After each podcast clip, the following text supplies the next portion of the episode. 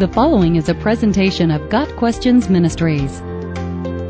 When and why was Saul's name changed to Paul?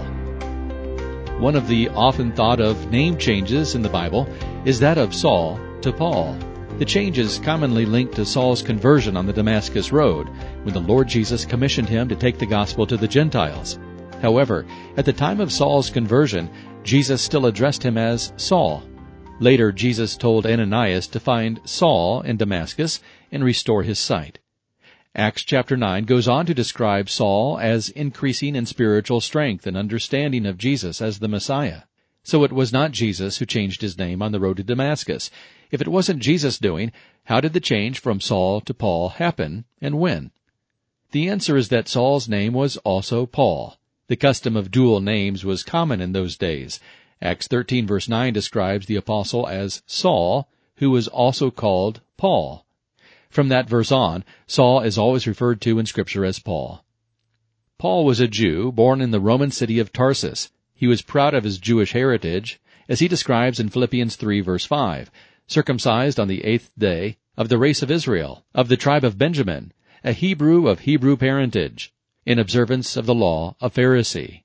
So zealous and devout was he that persecuting Christians was the natural way for him to show his devotion. He chose to use his Hebrew name Saul until sometime after he began to believe in and preach Christ. After that time, as the apostle to the Gentiles, he used his Roman name Paul. It would make sense for Paul to use his Roman name as he traveled farther and farther into the Gentile world. It is interesting that Paul began using his Roman name on Cyprus when the Roman proconsul on that island was converted. This was during Paul's first missionary journey and involved a high-ranking, idolatrous Gentile coming to faith in Christ. The fact that the proconsul's name was Sergius Paulus has led some to think that Saul took the name Paulus, or Paul, as a reminder of this event, but the apostle's name being the same as the proconsul's is most likely a coincidence. Using his Roman name was fitting for the man who proclaimed that he would become all things to all people, a Jew to the Jews in order to win the Jews, weak to the weak in order to win the weak, etc., all for the sake of the gospel. 1 Corinthians chapter 9. Adopting his Roman name would allow Paul to approach the Gentiles to whom he was sent and speak to them in their own language, becoming as one of them and setting them at ease.